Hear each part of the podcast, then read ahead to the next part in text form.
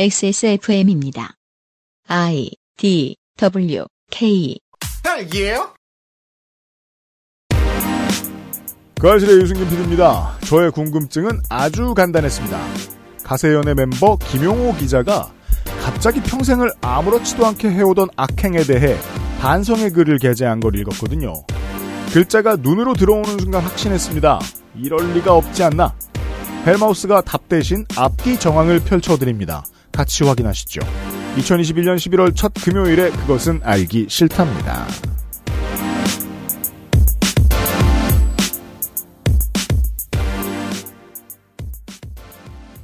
윤세민 에디터가 함께 있습니다. 네, 안녕하십니까. 윤세민입니다. 좋은 금요일 되고 계십니까? 전 세계 청취자 여러분. 이거를 녹음하고 네. 저희가 국정감사를 하는 동안에 네. 김용호 기자는 또 다른 논란이 생겨가지고 아, 그래요? 네, 아, 그- 국감하느라 몰랐는데 어떻게. 성추행 영상이 떠가지고 아, 진짜요? 네네. 어, 우리 이제 국감 시간에 얘기해서 그 아시는 분들이 좀 계실 거예요. 반성문 대필 산업이 있습니다. 네, 예. 어, 지금 바깥에 저 오랜만에 같이 밥 먹자고 박판규 변호사가 와 계신데 나중에 나가서 물어보려고요. 반성문 대필한 거 구분해낼 수 있냐고. 음, 음. 검사하는 일 했잖아요. 네, 검사 말고. 그, 반성문을 그럴듯하게 써내려가는 일은 정말이지 법정에서는 뭐랄까요. 실리로는 쓸 수 있겠지만 감정적으로는 아무 의미 없다는 거 판사도 알고 모두가 다 알 거라고 저는 생각합니다. 그렇죠. 네. 그리고 그런 류의 반성문들을 일하면서 좀 읽어보거든요. 그때 싸하거든요. 무슨 속셈인지 알겠는데 음, 누군가는 진심으로 읽으면 어떡하지? 음, 하는 노파심이 들 때가 있어요. 네, 정말 반성했나 보구나. 울고 막 예, 판사가 읽, 읽다가 정말 반성했나 보구나. 네, 그 또 저 젊은 검찰 그 저 젊은 검사들은 이거 속기도 해요. 진짜로. 음, 예. 너무 안 됐는데? 막 이런 생각하기도 하고 그래요. 네, 네. 아무 그런 마음도 검사는 가지고 있어야 되긴 하지만 예. 그 휴, 저 휴머니즘은 원래 등, 등쳐먹힐 때 많이 쓰인단 말입니다. 네네. 아, 걱정스러워서. 어, 대체 저 사람은 뭐야 이상해라고 생각했던 사람이 갑자기 참여하는 누가 봐도 객관적으로 자신을 잘 파악해 놓은 반성문을 여기저기 뿌린다. 그럴 때는 의심부터 하시는 게 좋겠다. 라는 의미에서 이번 주와 지난달의 방송을 준비한 것입니다. 다시 헬마우스와 곧 돌아오겠습니다. 그것은 알기 싫다는 안심하고 쓸 수 있는 요즘 치약, 이달의 PC로 만나는 컴스테이션, 독일산 맥주 효모로 만든 데일리라이트 맥주 효모 비오틴, 대한민국 1호 반값 생리대 29데이즈에서 도와주고 있습니다. 요즘 치약 뭐 쓰세요? 요즘 치약이요. 요즘 치약. 까다로운 사람들의 치약. 안심 치약. 요즘 치약. 내장 그래픽을 갖춘 안정적인 CPU, GPU의 가장 적절한 메인보드. 하드디스크만 써본 분들은 상상조차 하기 힘든 속도의 M.2 SSD. 기능성과 디자인을 모두 충족하는 케이스까지 이달의 PC로 빠르게 구매하실 수 있습니다. 010-8279-5568 원하시는 다른 어떤 사양도 대처할 수 있는 컴스테이션에 문의하셔도 좋습니다. 주식회사 컴스테이션 비싸지 않아도 충분히 안전한 우리는 그런 생리대가 필요합니다. 발암물질, 유해성분 불검출 인증 완료. 소중한 당신을 위해 만들었습니다. 놀라운 가격 2,500원으로 만나는 100만 팩, 5만 건의 후기가 인증한 가장 안전한 생리대. 대한민국 1호 반값 생리대 29데이즈. 엑세스몰에서 만나보세요. 네, 빼빼 마른 사람들이 서로 전투를 벌였던 1차 세계대전 종료 기념일 행사를 벌입니다. 어, 그때는 아무래도 먹을 게 부족하다 보니까 전 그렇죠. 부가 모자랐죠. 뭐 순무만 먹고 막 그랬대잖아요. 네, 네. 빼빼 마른 사람들이 서로 전쟁을 했었어요. 그렇습니다. 그 전쟁이 끝났으니까 행사를 해야죠. 네, 뭐냐? 11월 10일부터 11월 12일까지 단 2박 3일. 그렇습니다. 짧고 굵게 진행이 됩니다. 무슨 내용일까요? 29데이즈 할인입니다. 그렇습니다. 반값 생리대의 모든 판매 옵션 청결제 1개, 2개, 청결제 플러스 라이너 10팩 세트를 22% 할인을 합니다. 11 더하기 11이라고 대표님이 생각하셨나봐요. 아, 11 더하기 11 해가지고 22%군요. 네, 단순해요, 원래. 그냥 11% 할인 하시지 뭘 11%를 더 손해를 보실까? 그리고, 네, 어, 뭘 짜게 굴어요. 29% 할인하면 되지. 29데이즈 주제에. 어, 그럴 수도 있고요. 오, 네. 내가 봐도 너무 잔인했다, 이건. 굳이 깎아준 걸 더 깎으라고 난리치고. 그난 이러면 안 돼. 11% 할인하시면 왠지 음, 아무래도 그림이 아무튼 11 네. 더하기 11% 할인합니다. 네네. 간단한 29데이즈 소식도 전해드리겠습니다. 음. 할인을 할 또 배포가 있어요. 네, 네. 중국과 싱가포르에 진출을 했거든요. 그렇습니다. 그래서 좋은 반응을 얻고 있습니다. 네, 어, 그래서 앞으로도 다방면으로 해외 진출을 모색할 계획입니다. 예. 전 세계로 뻗어나가는 29 데이즈. 할인은 한국에서만 받으실 수 있습니다. 그렇습니다.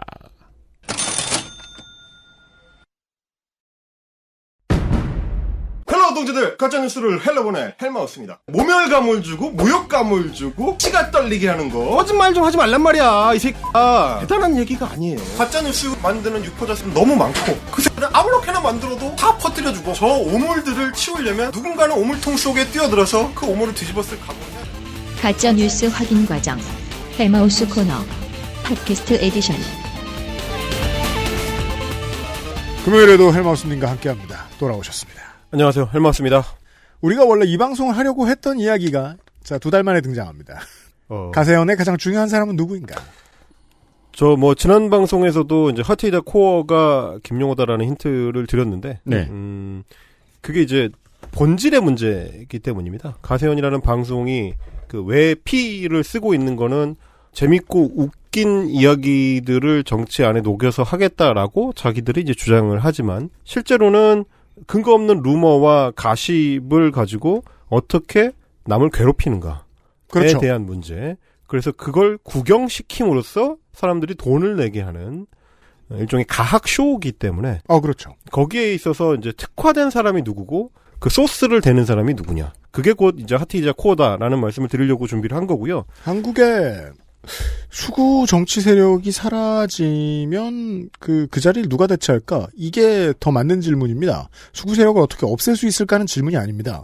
그들을 얼마나 더 쪼그라뜨릴 수 있을까가 더 옳은 질문일 겁니다. 그렇죠. 전경련이 사라지면 전경련의 역할을 누가 다른 데서 안 할까요?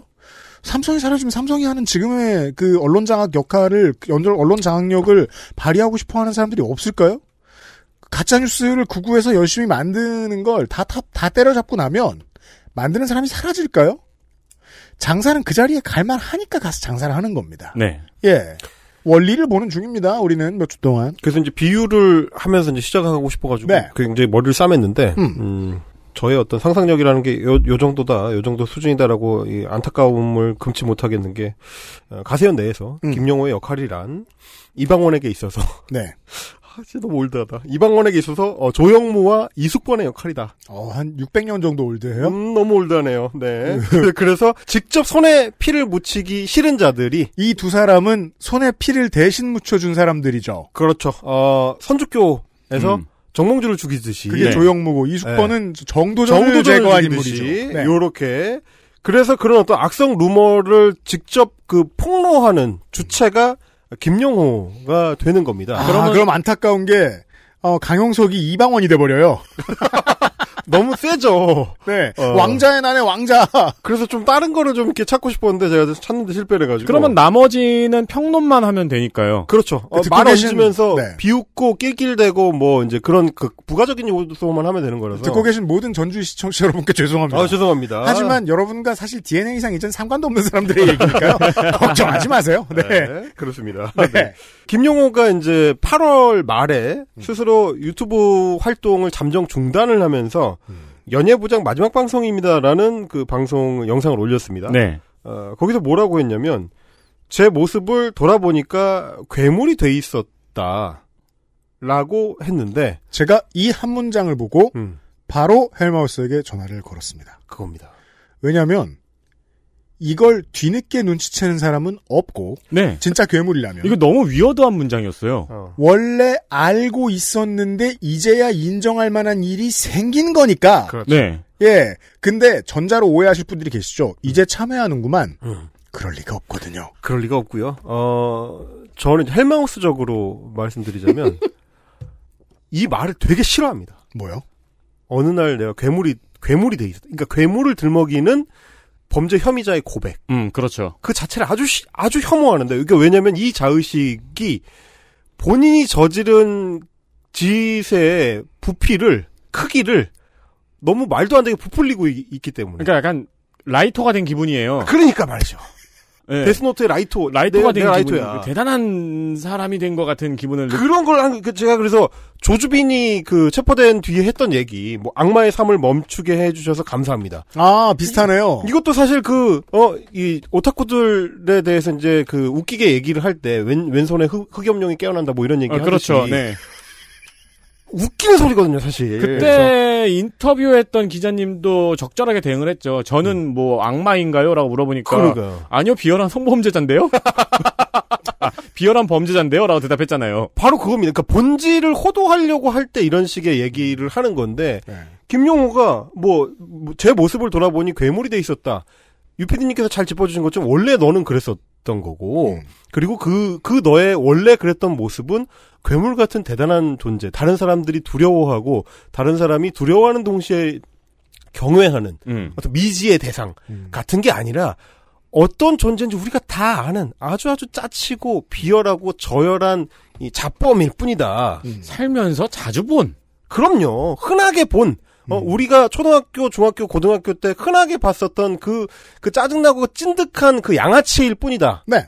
라는 얘기를 좀 하고 싶어서 준비를 해봤습니다. 이런 양아치들은 어느 날 갑자기 만들어지는 게 아니죠. 우리가 다 경험적으로 알고 있다시피. 그럼요. 보통은 원래 그렇게 생겨 먹었는데 어쩌다가 힘이 주어질 때, 그래도 될 때, 음. 그럴 수 있을 때, 그런 짓을 해도 누가 나한테 뭐라고 안 할 때. 뭐 지난 방송에서 말씀드렸듯이 베네핏이 이득이 손해보다 클 때, 위험보다 클 그쵸. 때, 그때 등장을 하게 됩니다. 음.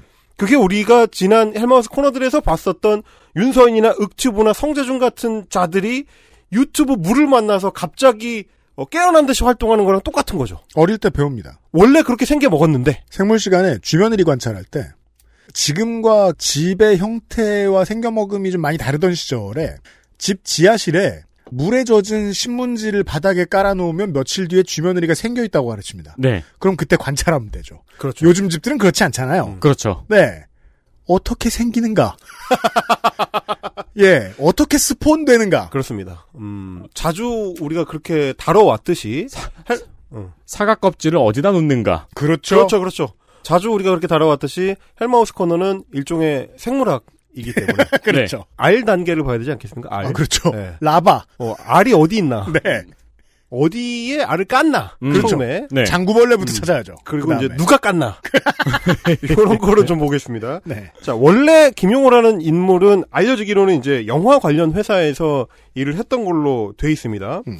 음, 그런데 이제 그 알을 깐 사람은 누구냐면 이제 아 이거 한국 현대사에 곳곳에 등장하는 그 인물 풍운아 변희재입니다. 아, 이 어, 어둠의 포레스트 검프. 아 정말 다 다 연결이 돼 있어요 이렇게 최병렬하고 최재경 그 저 최보식이 연결되듯이 네. 뭐 파다 보면 변희재가 나옵니다. 하여튼 예. 자 그 변희재가 역시 마찬가지로 좀 기괴한 인터넷 매체로 알려진 브레이크 뉴스라는 게 있습니다. 음.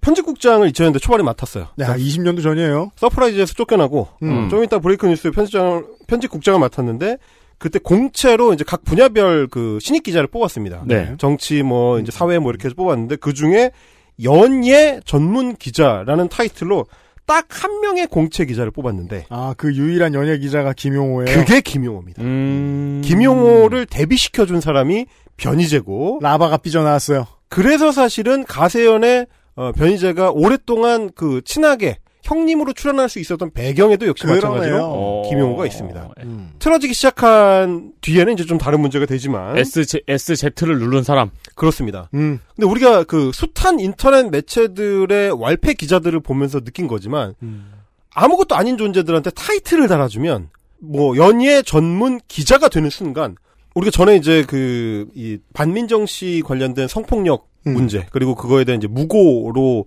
어 지금 뭐 이제 뭐 다, 다른 남자 배우가 이제 뭐 구속도 되고 뭐 이랬었던 음. 사건의 배경에 신화일보라는 매체가 있었는데 네. 그 신화일보에 어 이재포 씨 예전 이제 연예인 이재포 씨를 기사 기자 타이틀을 달아주니까 총선에도 출마한 적 있죠. 그렇죠. 그 기자 타이틀을 가지고 뭐 정치 참여도 하고 더 심각한 건 이 반민정 씨에 대한 음해 음해를 할 때 기자라는 타이틀을 이용해서 어 일방적으로 남성 가해자 쪽의 의견을 받아가지고 찌라시 형태로 유포하는 짓을 했었던 좋은 단어예요. 왈패. 그렇습니다. 이 특히나 기자 아니 소인배가 하면 안 되는 직업은 많습니다만 소인배가 다 가면 가장 안 되는 직업 중에 하나가 기자죠. 그렇죠. 예, 매- 자기 이해관계에 맞게 음. 자기 이고에 맞게 세상을 막 뒤틀어 버리죠. 그렇죠. 우리가 지금 그거를 뭐 대장동 사태에서도 목격하고 있는데 네, 마찬가지로 연예 전문 기자라는 타이틀을 달아주니까 그 순간부터 연예계와 관련된 무슨 짓을 해도 기자가 쓰는 게 돼버립니다. 네. 그렇죠.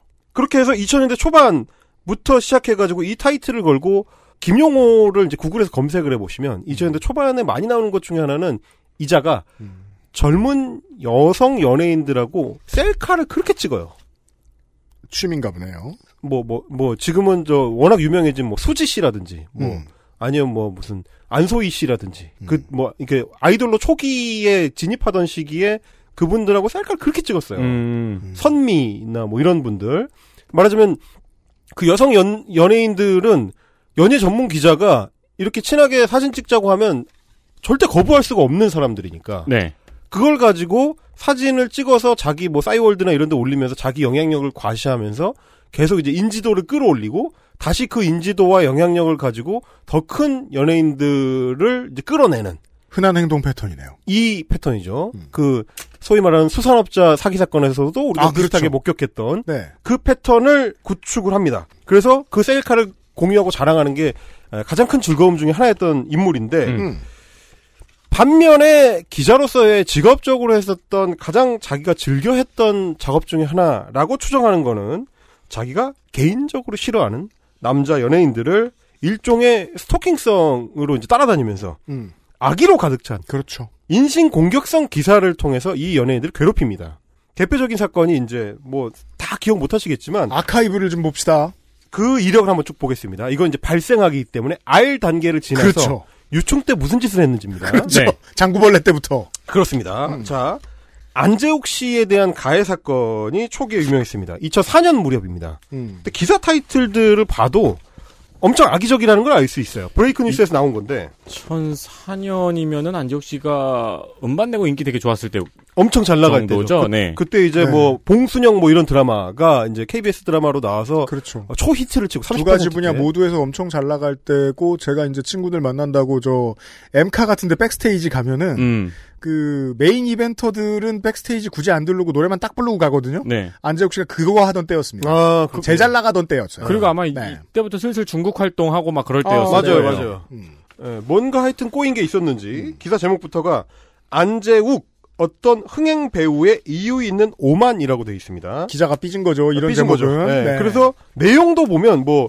그 당시에 최고 스타였던 안재욱 씨가 드라마 촬영 현장에서 PD를 상대로 뭐 장면을 빼라 넣어라 뭐 이렇게 했다느니 뭐 자기 마음대로 이제 하려고 했다느니 이런 식의 이제 갑질하는 풍경을 묘사하는 게 주입니다. 음. 그래서 대사가 이제 따옴표를 통해서 이제 뭐 안재욱이 이런 말을 하고 뭐 PD가 무슨 말을 하고 이제 음. 생생하게 소설처럼 묘사를 하는 네. 기사고요.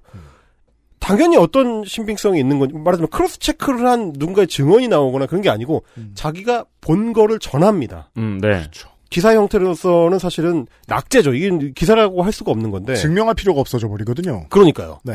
요 장면에 아주 독특하게 안재욱 씨를 키가 작다라고 묘사를 하면서 음. 작은 거인이라는 식으로 음. 인신 공격을 하는 대목을 굳이 집어 넣어 놨습니다. 네. 근데 뭐 다른 거는 그렇다 치더라도 갑질 이런 거는 증명할 수가 없으니까 음. 그 당시 안재욱 씨 그 팬층에서도 그 부분보다는 오히려 왜 키가 작다고 하느냐 물을 문제 삼고 나왔어요. 네. 웃기는 거죠 사실. 네. 그러니까 아, 또 근데 그 부분을 문제 삼는 게 맞는 거죠. 아, 뭐, 그럴 수 있죠. 네, 예, 네, 네. 그럴 수 있죠. 그러니까, 이 묘사도 잘못됐고, 우리 안재욱 씨는 그렇게 키가 작지도 않은데 왜 이렇게 썼느냐라고 하니까 후속 기사를 썼는데, 제목이 이렇습니다. 안재욱, 스타의 이미지와 실체는 다르다. 스타의 가공된 이미지는 일종의 숙명이다라고 되어 있습니다. 아, 무슨 말인지는 잘 모르겠어요. 나 이 사람 싫다 뭐 이런 소리. 그런 얘기죠. 네. 근데 그러면서 그 작은 키에 대해서 굉장히 집요하게 집착적으로 공격을 하는데, 음. 기사의 뭐 대부분의 내용은 안재욱이 화면을 통해서 비춰지는 이미지와는 다르게 뭐 갑질하는 사람이다라는 얘기를 주로 쓰고 음. 맨 마지막 부분에 내용 보죠. 어 내용이 이렇게 돼 있어요. 지난 기사에서 안재욱의 작은 키를 언급한 부분에 대해서 많은 비난을 받았다. 자, 사실 이 문장부터가 기사, 기자로서는 빵점인 게, 어, 나 자신이 많은 비난을 받았다라는 얘기가 기사의 내용이 되면 안 돼요. 그럼요. 기자는 빠져 있어야 돼요, 기사문에서. 음, 그렇죠. 이런 기사를 기자가 만약에 쓸 수 있잖아요. 매일 아침 보는 신문의 3분의 2는 이런 내용으로 그렇죠, 채워져 그렇죠. 있어야 돼요. 나는 이고가 부풀어 오른 사람이다. 이런 음. 소리를 기사에 굳이 하고 있는 겁니다. 그렇습니다. 소임대 인증이에요. 네, 보죠. 그러면서 안재욱 씨, 아, 안재욱 키가 176cm인데 기자는 얼마나 키가 크기에 이보다 작다고, 이보고 작다고 하나? 라고 이제 비난을 들었다는 겁니다. 음. 물론 176cm는 어, 대한민국에서 작은 키가 아니다. 그런데 안재욱의 공인된 키 176cm는 그가 만들어낸 가공의 이미지일 뿐이다. 겁나 개인적으로 싫어하네요. 그러니까요. 음. 이게 제목이 된 거죠, 결국에는. 네. 고백하자면 기자의 키가 176cm이다. 아이, 이걸 누가 물어봤습니까, 도대체? 누가 고백하래? 그 기자 본인에 대해 얘기하지 말라니까요. 왜 맘대로 고백을 하냐고, 우리한테.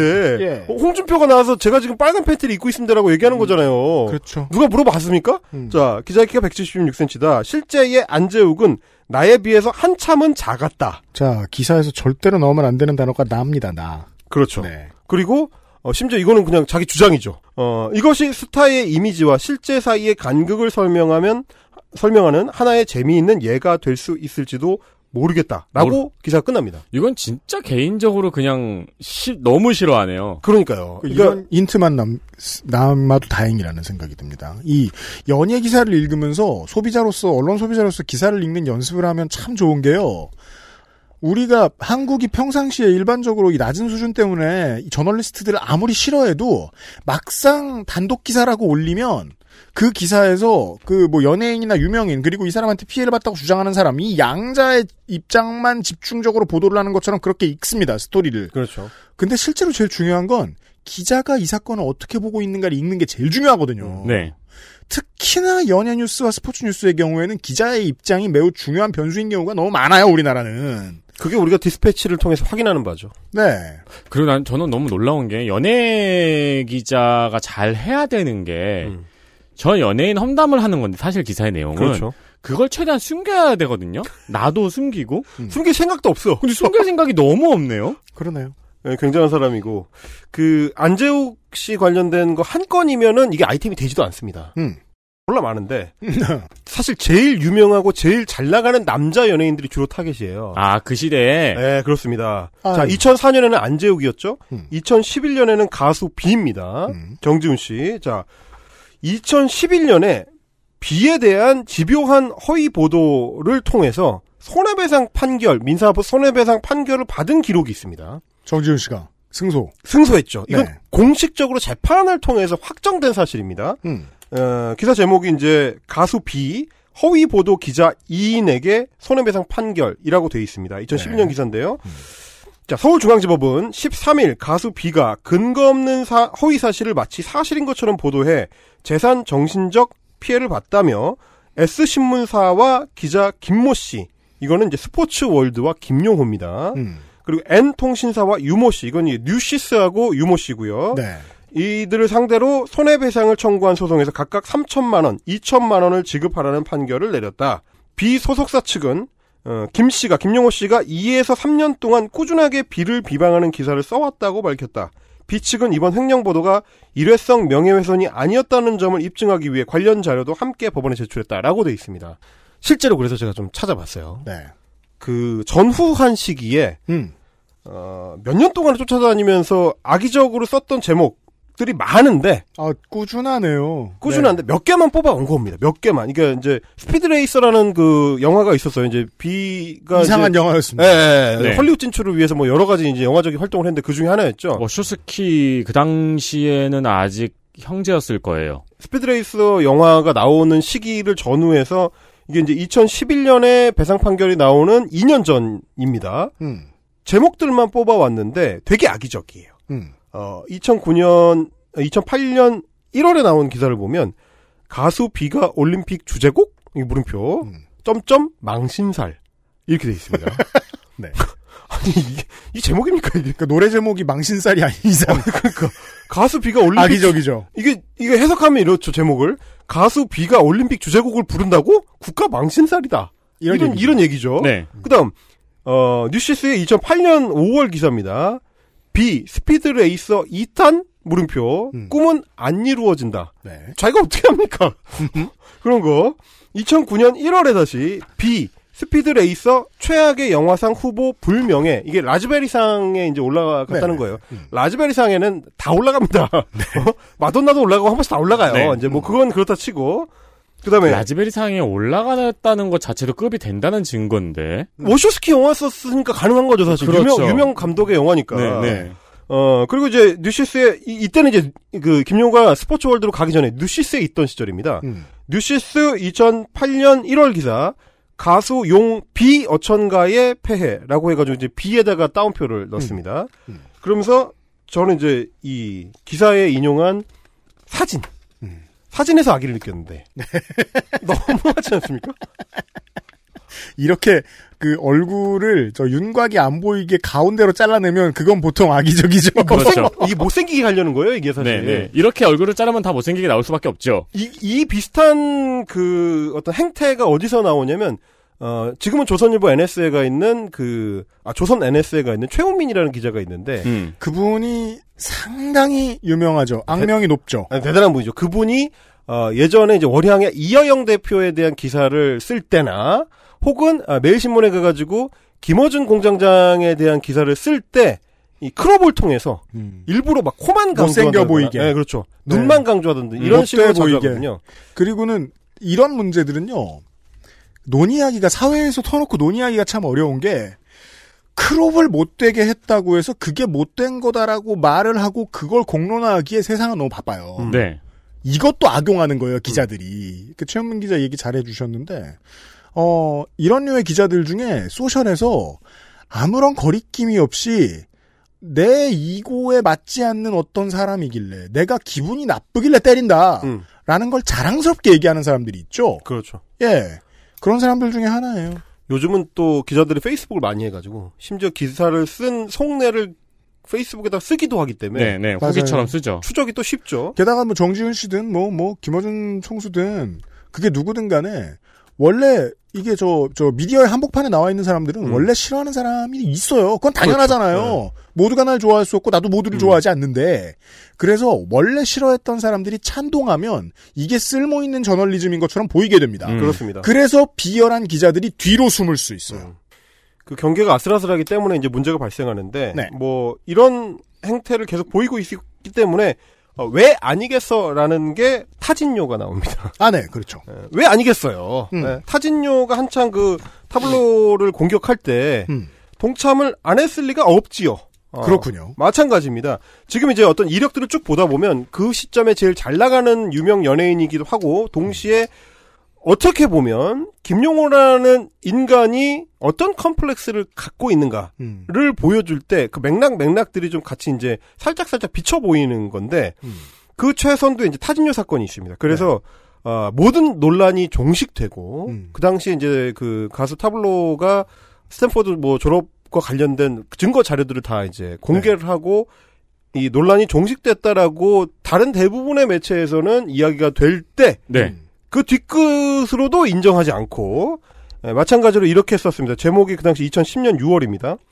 타블로 하- 학력 논란 끝 물음표 점점점 의혹은 아직도 ing 이렇게 돼 있습니다. 인정하지 않겠다는 거죠 본인은 이게 제목 제목부터 너무 나쁘네요. 원래 그래요. 예. 네. 아까도 그랬지만 이것도 제목도 너무 나쁘잖아요. 그 민경욱이나 황교안도 그걸 하고 있잖아요. 지금 밀고 그런 있잖아요. 거죠, 네. 그런 거죠. 사이로 부정선거는 ing. 어, 의혹은 아직 그러면서 이렇게 썼습니다. 네. 타블로의 경우는 각종 문서에 등장하는 다니엘 선웅 리라는 이름이 과연 타블로의 본명이 맞는지조차도 의문스럽다. 아, 근데 이게 본명이 맞는데 의문을 품으면 어떡합니까 도대체. 아니 의문을 품으면은 이제 예. 취재를 시작해야죠. 아까 지구 편평론이 되죠 이러면. 아니 취재는 사실 그 전에 다 했어요 다른 매체에서. 그러니까 끝난 상태에서 다시 되돌리는 건데 네. 그 되돌릴 때는 새로운 의혹을 제기를 하거나 새로운 문제점을 제기를 해야 되는데 어, 타블로의 본명 다니엘 선웅 리가 타블로의 본명이 맞는지 의문스럽다고 하면 어떻게 해야 돼 그러면 본명이 본명이 맞는지 의문스럽다고 해버리면 이제부터는 정말 아무것도 믿을 수가 없는 단계로 넘어가니까 이런 문제가 있고요. 그래서 타블로의 여권상의 이름과 국적을 확인해야 한다는 주장도 있다. 물론 이것도 나중에 공개를 했습니다. 음. 자, 방송과 각종 언론이 타블로의 일방적인 주장을 아무런 검증 없이 선정적으로 부각시키며 타블로 신화를 구축했다. 그러나 몇몇 적극적인 네티즌들이 의문을 제기하기 시작했다. 이를 두고 처음에는 단순히 타블로의 고학력을 시기하는 네티즌의 흠집내기 수준에서 이를 파악한 미디어가 많았다. 음. 아, 라고 네. 자기 변호를 하고 있습니다. 이게 이제 00년대 말 당시를 기억을 해보면은요. 그냥 뭐 정치에 관심이 많거나 뭐 뉴스를 좀 많이 읽는 분들이 에, 이 문제에 관심을 가지다 말고 당시에 이제 타블로 씨의 형의 매우 수적이고 반동적인 언행이 또 갑자기 시끄러워졌었어요. 음, 음.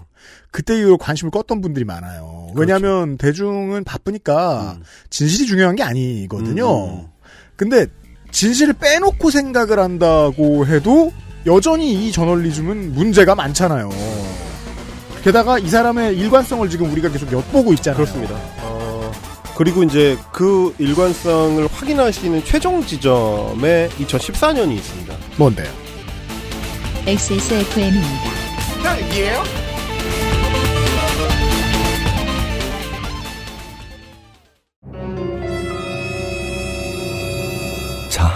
지금부터 머리라는 단어를 입 밖에 꺼내면 죽는 거야. 데일리라이트 맥주 효모? 야, 아 그건 머리에 좀. 어, 어, 아! 말할 수 없는 고민? 직접 확인해 보세요. 데일리라이트 맥주 효모. 과일 먹을 거였으면 양치는 이따 하지 그랬어. 어? 왜? 맛있는데 과일? 방금 이따 끈 거 아니야?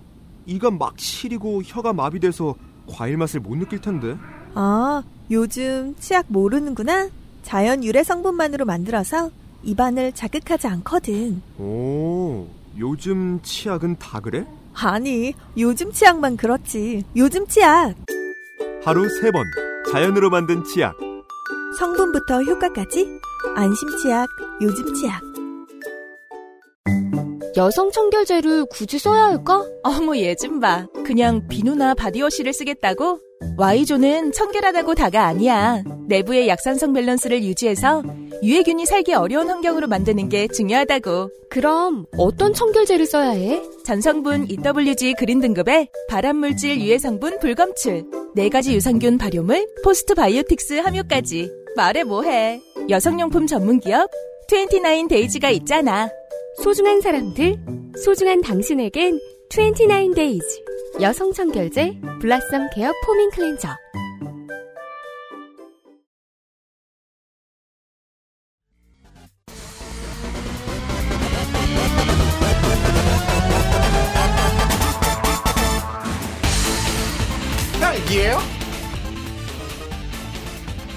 그 제가 이제 계속 이제 이 앞에서 이 사람이 아기를 가지고 기사를 이용하고 있지 않느냐라는 의문을 제기했던 거는 이제 어떤 일관성과 동시에 어떤 패턴 때문이었는데 홍가혜 씨에 대한 그 마녀 사냥이 2014년 세월호 참사 이후에 거의 정말 그 광기에 가깝게 벌어졌던 그 사건의 한복판에 김용호라는 이름이 있었습니다. 이게 얼마나 도망가기 쉽냐고요. 아니 허언증이나 허영은 사람이 가지고 있는 요소예요. 음. 더 심한 사람도 있을 수 있죠. 그걸로 여론광장에서 불태워 죽일 수는 없습니다. 그럼요. 근데 그걸 하고 싶으면 하고 싶고 그걸 즐기는 사람이 있죠. 그렇죠. 네. 네. 그래서 2014년 얘기를 꺼내게 된 거는 그 앞에서 우리가 의혹으로 갖고 있던 이 사람이 혹시 어, 개인적으로 누군가한테 품고 있는 악의를 기사를 통해서 표출하는 게 아니냐. 음. 그 사람을 공격하는데 자기 기사를 동원하는 게 아니냐라는 의혹은 품고 있었는데 증거가 없던 것들. 음. 네. 그게 거의 이제 확정적 사실로 확인되는 사건이 이제 홍가희 씨에 대한 마녀사냥입니다. 네. 기억하실 거예요. 이제 2014년에 세월호 참사가 벌어지고 나서 해경을 비롯해서 이제 정부 당국이 초기 구조 작업에 있어서 엉망진창이었다. 음. 현장 상황이 엉망진창이었다라는 게 지금은 뭐 다 알려진 사실이지만 음. 사건이 발생하고 초기 동안에 혼란스럽던 시절에는 언론도 어떻게 접근해야 될지를 모르고 뭐 이 사람 저 사람한테 현장 상황에 대한 그 브리핑을 요청하거나 네, 인터뷰를 맞아요. 하거나 했습니다. 음. 그때 이제 MBN이 인터뷰를 했었던 게 당시 현장에 가 있었던 홍가혜 씨였는데 네. 물론 뭐 이 인물에 대한 평가는 여러 가지가 있을 수가 있어요. 저는 개인적으로 이 사람이 참 싫어요. 자, 보자고요. 싫죠? 음. 그럼 이렇게 말하라고. 그렇습니다. 이렇게 하지 네, 말고. 그렇습니다. 바로 그겁니다. 그러니까 예. 그 당시에 그 사건이 벌어졌을 때 홍가혜 씨를 둘러싼 사건이 벌어졌을 때 음. 어, 저희 같이 이제 잔뼈가 굵은 방송 작가들 입장에서는 인터뷰 대상을 섭외를 할때 음. 기본 검증이나 크로스 체크를 한단 말이죠. 걸러요. 걸러요. 그래서 저 사건이 벌어졌을 때 아이고 저럴 줄 알았다. 이런 탄식이 나오긴 했어요. 음. 왜냐면 나 같으면 저 사람을 인터뷰 대상으로 방송에 내보내진 않았을 거니까. 음. 근데 MBN이나 채널A는 당시부터 그 과로로 유명했고 그럼요. 낮은 급여로 유명했어요. 그렇죠. 이러면 quality가 낮아질 수밖에 음. 없어요 방송에. 그 걸- 결과였습니다. 근데 어, 홍가혜라는 그 인터뷰 대상을 어떻게 평가할 것인지와는 별개로 나중에 재판을 통해서 확인한 바로도 그 당시에 인터뷰했었던 내용들의 상당 부분이 현장 상황을 묘사하는 데 있어서 크게 다르지 않았다. 네. 내지는 그 정도는 허용되는 범주 안에 있었다라는 게 확인된 사실인 것이고, 자, 이 사실과 별개로, 그러니까 박근혜 정부가, 어, 자신들의 혼란스러운 대응을 덮기 위해서 유병헌을 동원했듯이, 네. 홍가혜를 동원한 정황들이 나중에 확인이 됐고요. 국정 실책을 이 사람 하나로 가리려고 한 거예요. 그럼요. 또 뒤집어 어, 얘기하면 혼란스럽지 않았다라는 거짓말을 하려다 보니까 네. 그거에 대한 희생양으로 이제 동원된 측면이 있었고 그게 이제 재판을 통해서 확인이 됐고요. 음. 그때 가해에 나섰던 언론 매체들과 개인들이 다 어, 법적 처벌을 받거나 예, 민사 배상을 하게 됐습니다. 음. 자, 사건 요약은 그래요. 근데 여기에 왜 김용호가 나오느냐? 음. 그 마녀 사냥의 최선봉에 음. 그리고 소스를 제공하는 어, 가장 중요한 취재원으로 김용호라는 인물과 그의 트위터가 있었기 트윗 계정이 있었기 때문입니다. 네. 그 얘기를 하게 되는 건데 어 김용호가 당시 이제 2014년 세월호 참사 이후에 홍가혜 씨를 허언증으로 몰아가는 그야말로 이제 폭풍 트윗을 합니다. 엄청나게 많은 양의 트윗을 쏟아내는데 이 사람이 타이틀이 기자다 보니까 거기에 올라오는 누군가한테서 들었다 경찰 누군가한테서 받은 얘기에 따르면 이렇, 이렇다 이런 얘기들을 어, 조선일보 온라인판이라든지 음. 이런 매체들에서 그대로 받아서 쓰면서 엄청나게 확산이 됩니다. 음. 네. 그 중심축에 있었던 거고 문제는 이게 이제 재판으로 넘어가서 음. 그러니까 홍가희 씨 같은 경우는 그 당시에 해경 자체에 대한 명예훼손으로 고발을 당해가지고 구속되고 음. 그리고 구속 상태에서 재판을 받습니다. 네. 그 재판에 그 증인으로 참석한 김용호가 재판장에서 했던 얘기는 그가 올린 트윗을 스스로 부정하는 내용이었습니다. 그렇죠. 그게 어이가 없는 거죠. 여기서 뭐 뭐라고 했느냐면 뭐 이름을 밝힐 수 없는 누군가의 한두 마디를 듣고 내가 이 말들을 짜깁기 해서 트위터에 올렸다라고 스스로 자백을 합니다. 네. 그 당시 공판에 참석을 했었던 이제 서울의 소리의 정찬희 기자가 공판 기록을 좀 옮겨놨는데 음. 몇 가지만 좀 인용을 해드리겠습니다. 그때 홍가희 씨를 허언증으로 몰았던 그 트윗 중에 하나가 어, 유명 그 연예인인 티아라 음. 그리고 이제 화영이라는 그 지금 배우로 활동하고 있지만 그 사람에 대한 네. 왕따 논란이 네. 있었고요. 그 시점에 홍가희라는 사람이 화영의 사촌 언니라고 거짓말을 했다. 이 사람은 그래서 허언증이다. 그 음, 음. 홍가희가 또 진도에 가서 거짓말을 하고 있다. 그런 말을 했죠. 이런 트윗을. 올렸고요. 음. 그리고 내가 홍가혜를 수사했던 형사에게 직접 그녀의 정체를 파악했다. 인터넷에 알려진 것 이상이다. 허언증 정도가 아니다. 소름 돋을 정도로 무서운 여자다. 음. 라고 트위터에 썼습니다. 야, 꼭 그리고 콧소리 할 때 땡땡한 남자다 땡땡한 여자다라는 뜻 표현을 써요. 그거 여기- 되게 저 즐겨봅니다. 여기 되게 또 비대해진 자의식이 있네요. 그때 울며 불며 죄송하다고 해서 용서해 줬는데 그런 얘기가 있죠. 음. 네. 본인이 용서해 줬다고 하네, 하네요. 그러면서 아 MBN이 홍가연한테 낚였구나 이런 식으로 썼습니다. 그러니까 이, 트위터에 이 트윗들은 다 기사화가 됐습니다. 음. 그대로 그 변호사가 이제 물어봤습니다. 재판정에서 사기 사건 무혐의 난 것 아느냐? 홍가희 씨의 예. 어디 경찰서 누구에게 무슨 말을 들었냐? 형사한테 직접 들었다고 했으니까. 음. 그랬더니 김용호가 이렇게 대답합니다.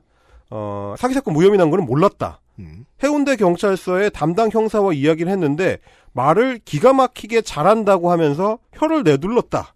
그 형사가 누구인지는 밝힐 수 없다. 그러니까 인생 편하네요. 소스가 확인이 아- 안 되는 거고 네. 네. 그 실체를 확인했다. 허언증 정도가 아니고 소름, 소름 돋을 정도다라고 했던 거에 비하면 실제 내용은 말을 기가 막히게 잘한답니다. 이건 이건 사실상 뭐냐면 말 잘하면 공산당이에요. 음, 그렇죠. 얘기 자체가 아, 사실관계가 다른 트윗을 올렸다는 자백인 셈이고 네. 그렇죠.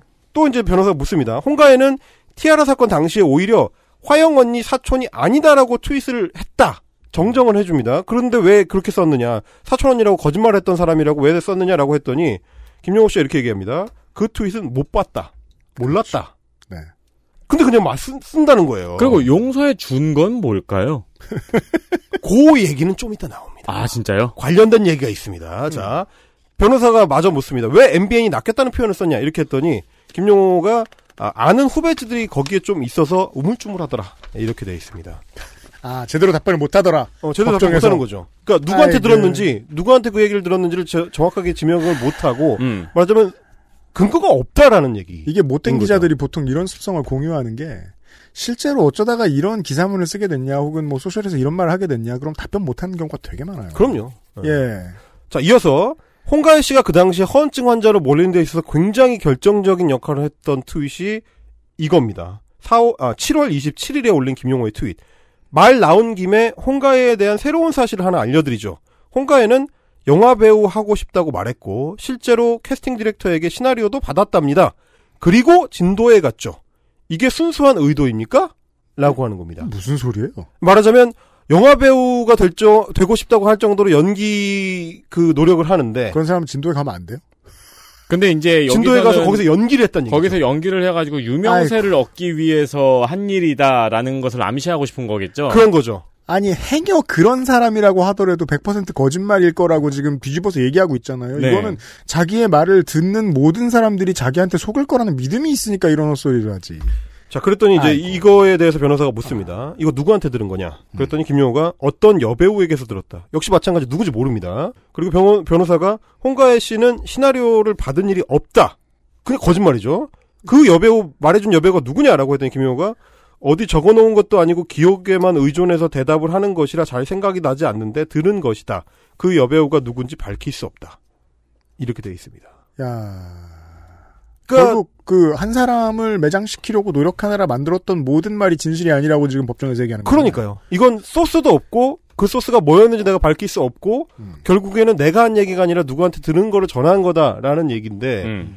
이 확정적인 트윗들이 결국 한 사람을 매장하는 데 있어 사회적으로 동원되고 실제로는 그 사람을 구속되게 만들었던 음. 사안이거든요. 이제 이런 부분들이 하나도 어떤 책임 의식이 없이 기자 타이틀을 건 사람들 사람한테서 튀어나왔다는 거고 이쯤 되면은 사실 진짜 허언증 환자는 김용호죠.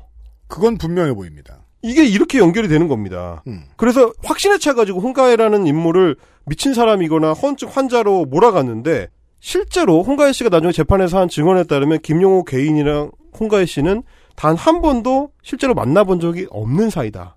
대면했던 적이 없는 사이고 다만 어떤 얘기가 이- 있냐면 증언에 따르면 2012년 일명 티아라 왕따 사건 당시에 어, 가수 화영 씨에 대한 왕따를 했다는 다른 멤버들, 티아라의 다른 멤버들을 김용호가 대변하는 아 그래요? 그런 기사를 많이 썼고 트윗을 많이 올렸고요. 네. 그래서 그 당시에 김용호가 본인한테 전화를 걸어와서 사건에 대한 논쟁을 벌인 적이 있다.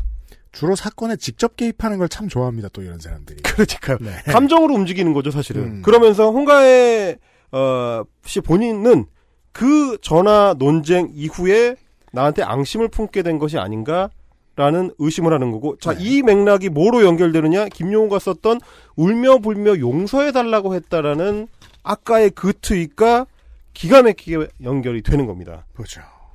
왜 무슨 뭐 용서해 달라 이런 얘기가 도대체 왜 나오냐 싶었는데 한번 통화를 한 적이 있었던 거예요. 음. 음. 이런 맥락이 있는 거고. 그래서 이 사건 이후에 다 당연히 홍가희 씨는 무혐의로 이제 풀려났고 무죄로 풀려났고 뭐 이제 민사배상을 다 받았고요. 결국 이제 김용호가 거짓말을 했었다는 게 드러났는데 MBC가 이제 당신이 믿었던 페이크라는 가짜 유명 가짜 뉴스를 추적하는 프로그램을 만든 적이 있습니다. 네. 그때 어, 취재 PD가 김용호 씨를 찾아가가지고 이 잘못된 말을 했던 것들에 대해서 정정 보도를 할 생각이 없냐? 잘못된 게 분명하니까. 네.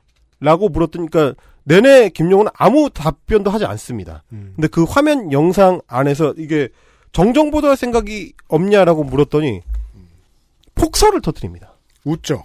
네. 음. 그 화면을 보실 분들은 그 장면을 보면 정말 저도 피가 거꾸로 솟는. 그러니까 누군가의 삶을 망가뜨리는 말을 해서 실제로 그 거짓말로 다른 사람의 말을 삶을 무너뜨렸던 사람이 그리고 이제 여전히 기자 타이틀로 활동하는 사람한테 잘못했으면 정정 보도를 해야 되지 않느냐라고 물었더니 비웃듯이 폭소를 터트리는 거예요. 제가 이제 그때 이, 이 방송을 보고 느꼈던 게 저, 저 웃음의 의미는 우리 진- 지난 시간에 얘기했습니다만 사과하면 진다.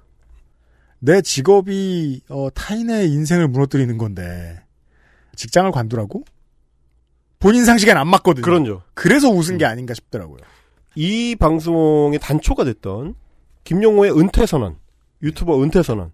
말하자면 그게 진실이 담긴 것, 혹은 이제 진정성이 담긴 것, 자기 반성, 내가 괴물이 됐다는 것에 대한 자기 반성의 결과였더라면 그나마 어떤 개전의 정을 우리가 이제 생각해 볼 수가 있을 텐데 네. 이 일련의 알 시절부터 유충 시절 음. 그리고 성충이 된 시기까지를 쭉 추적을 해보고 네. 그 폭소와 만나게 되면 네. 자기 반성이 아닌 비웃음과 만나게 되면 이 사람이 과연 왜 그랬을까의 의문을 담게 되는 거죠. 그렇죠. 반성해서 그걸 그만뒀을 것 같지는 않은데? 라는 생각이 드는. 반성한다고 말할 이유가 있구나. 뭔가 이유가 있는 게 아닐까. 그러니까 옳은 귀결이죠. 라는 생각을 하게 되는 겁니다. 물론 이거는 이제 그 추적 보도를 통해서 이루어진 추적을 통해서 이루어진 그저 추론의 영역이지만 음. 최근에 자신을 향해 조여 오고 있었던 그 업보 정산의 기운을 느낀 것이 아닌가. 그렇죠. 결국 이제 꾸준히 펼쳐온 것이 어, 그렇죠. 그동안 이제 발행해왔던 어음이 돌아오는 것이 아닌가. 그렇죠. 이걸 이제 갚아야 될 때가 아닌가라는 느낌을 받았기 때문일 것 같은 거예요. 음. 인생 막 살면 이런 위기의식이 있습니다, 사람이. 그러니까 일테면 저희가 첫 시간에 얘기했었던 아슬아슬한 대상을 건드려야 되는 대전제. 네. 그게 굉장히 중요하거든요. 그러니까 네. 이 비즈니스 모델을 따르실 여러분들은 이 리스크를 지셔야 돼요. 이게 핵심이에요. 여기 선을 넘으면 안 돼요. 진심으로 나한테 보복을 가해 올 사람을 건드리면 안 됩니다. 음. 말하자면 옛날로 치면 칠성파 두목을 건드리면 안 돼요. 칼침을 맞을 테니까. 음. 그러니까 그런 사람을 건드리면 안 되고 유명하지만 나한테 저항하지 않을 만만한 어떤 대상을 딱 잡아서 선정을 해야 되는데 너무 활동을 오버를 하다 보니까 음. 이게 이제 넘치는 순간이 오는 거죠. 그렇죠. 업보를 너무 쌓게 되는 순간이 오는 겁니다. 이를테면 그때까지 계속 끓이는 거예요. 그렇죠. 계속 끓여야 되는데 이름이 이제 조국 이인영 정도가 되면 원래 정치인은 맞받아치지 않아야 되는데 이 사람들이 고소를 한 내용을 보면 받아쳐도 괜찮은 내용이죠. 그렇죠. 음. 정치적 사안이 아니고 네. 가족을 괴롭히는 문제. 그 이런 거는 또 받아쳐야 되고요. 그렇죠. 왜냐면 받아쳤다는 기사를 내야 되니까. 그러니까 이거는 음. 이건 아주 개인적인 거고 아주 프라이버시인 거고 네. 완전히 악의적인 루머이기 때문에 이거 받아쳐야 되거든요. 네. 그런데 조국 이인영이 받아치는 대상이 아무리 짜치더라도 음. 아무리 그 소재가 짜치더라도 이름은 무겁단 말이죠. 음. 조국 이인영이 선임할 수 있는 변호사는 지금까지 자기들이 상대해왔던 상정해왔던 대상들하고는 변호사의 무게가 다르단 말이죠. 그렇죠. 일단 이 압박이 1차로 들어옵니다. 음. 그 다음에 지금 얘기가 되고 있는 최태원 SK 회장. 네. 전혀 다른 레벨의 문제죠. 그 레벨은 그죠. 그렇죠. 이, 이거는 이제 로펌이 나섭니다. 이건 네. 변호사 개인이 아니고 음. 뭐 태평양이라든지 그렇죠. 어 뭐 지평이라든지 음. 이런 어 듣도 보도 못한 이 사람들 입장에서는 그 top 5급의. 그런 그런 변호사 그룹이 나선단 말이죠. 네. 실제로 재판에 갔을 때 오죽했으면 재판부가 도 대체 설립 목적이 뭐냐라고 묻게 되는 겁니다. 그렇죠. 무게가 다른 어떤 반격이 들어오기 시작하는 거예요. 음. 그다음에 이제 최근에는 이근이라고 이 유명 그 방송인이기도 했고 이근 대위. 네. 음, 뭐 그분도 물론 개인적인 많은 약점들을 가지고 있지만 음. 그걸 신경 쓰지 않는 사람이라면 그 많은 개인적인 약점 때문에 미디어에 노출되는 게 부담스러워서 소송을 제기하지 않을 사람이라면 괜찮지만 음. 이 사람은 신경 쓰지 않는 사람이에요. 네. 신경 쓰지 않고 이를 악물고 소송을 제기하는 사람입니다. 네. 그렇죠. 그리고 그 제기한 소송에 대한 허세를 자기 인스타에 올리는 사람이에요. 이런 사람이 사실 제일 무섭죠. 그렇죠. 그렇죠. 똑같이 찌질하다. 그렇죠. 그럼 전쟁입니다. 같이 멱살을 잡거든. 네. 근데 명분은 법적 명분은 자기한테 없단 말이에요. 근데 명분을 너무 많이 쌓아준 거예요, 이근 대위한테. 근데 문제는 이근대인은 돈벌이가 꽤 되는 사람이란 말이죠. 음, 그 그렇죠. 얘기는 뭐냐? 이 사람의 피해액을 산정할 때 그래서 물어줘야 될 돈의 액수가 커진다는 얘기입니다. 유튜브 많이 보시는 분들은 아실 거예요. 이근 대위가 김용호 기자 때문에 얼마나 많은 기회를 놓치게 됐는지. 그렇죠. 네. 그 기회를 X로 산정하면 어 이거 계산이 달라집니다. 그럼요. 당장 롯데리아 광고 모델에서 잘렸는데요. 이제 김용호 씨는 거대 은갈치처럼 다 털려도 그렇죠. 자기 모든 걸 다 내줘도 못 막아요. 어, 저그 갈치 매운탕을 먹어야 돼요.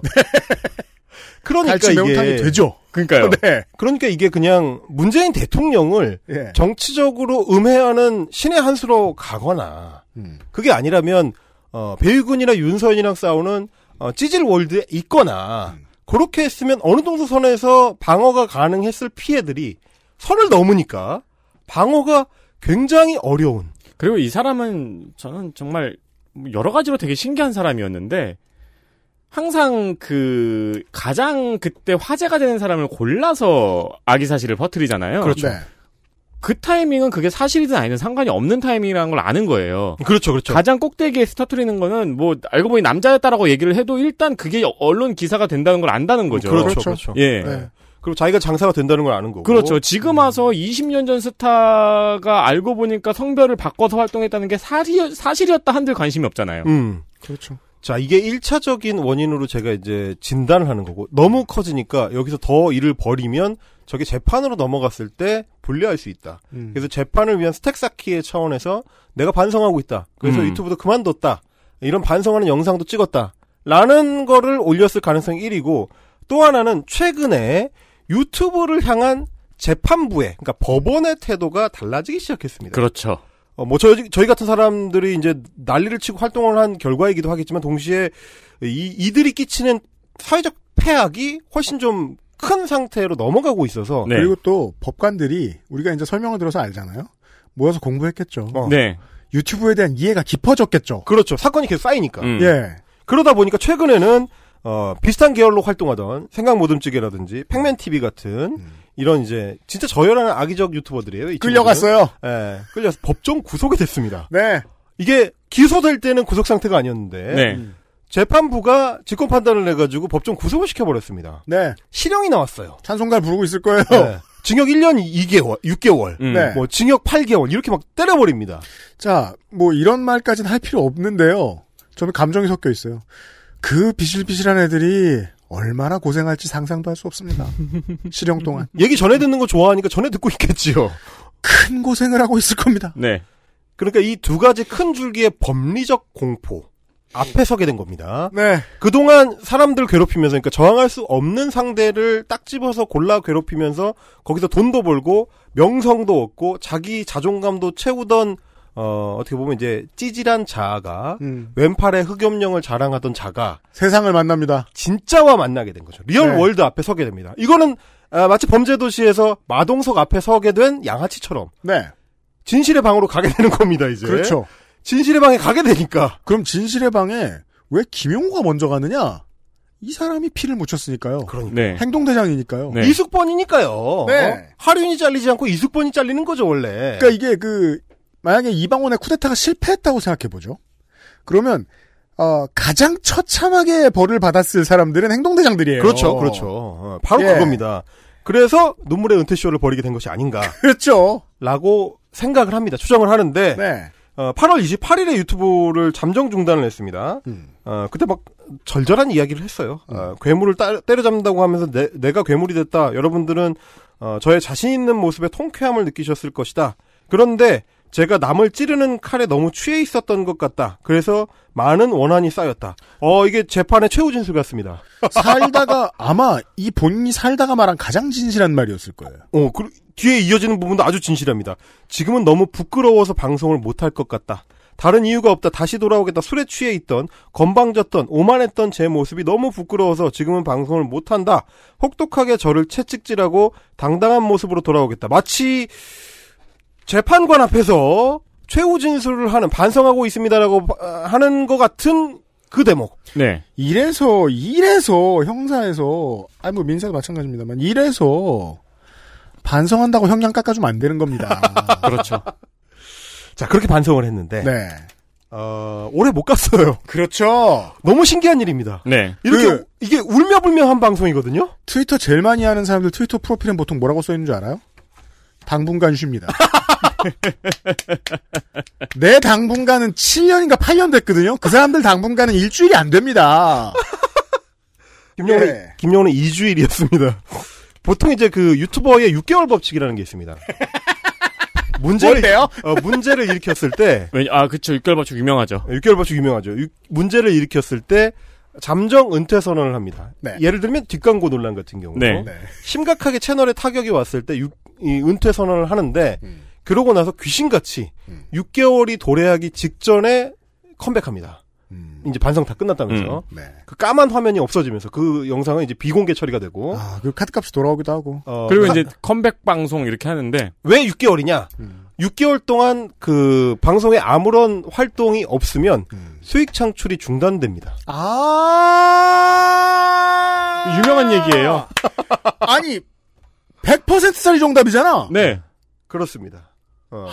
그래서 모든 유튜버가 6개월 전에 복귀를 반드시 해요. 6개월 전에 복귀합니다. 그러면 복귀하지 말고 그 한 5개월쯤에 반성문 2 이런 거 올리고 1년을 쉬. 어, 그럴 수도 있죠. 그럴 수도 있는데 근데 또 이 사람들도 어쨌든 간에 대중관심 먹고 사는 사람인데 또 그럴 순 없죠. 너무 멀어지면 안 돼요. 또 wow. 적절한 시점. 어 그런 걸 보는데 이 유튜버 김용호 씨는 아, 6개월을 못 참아요.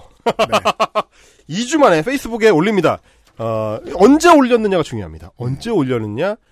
어, 체포가 됐다가 풀려난 직후에 올립니다. 음, 자, 뭐냐?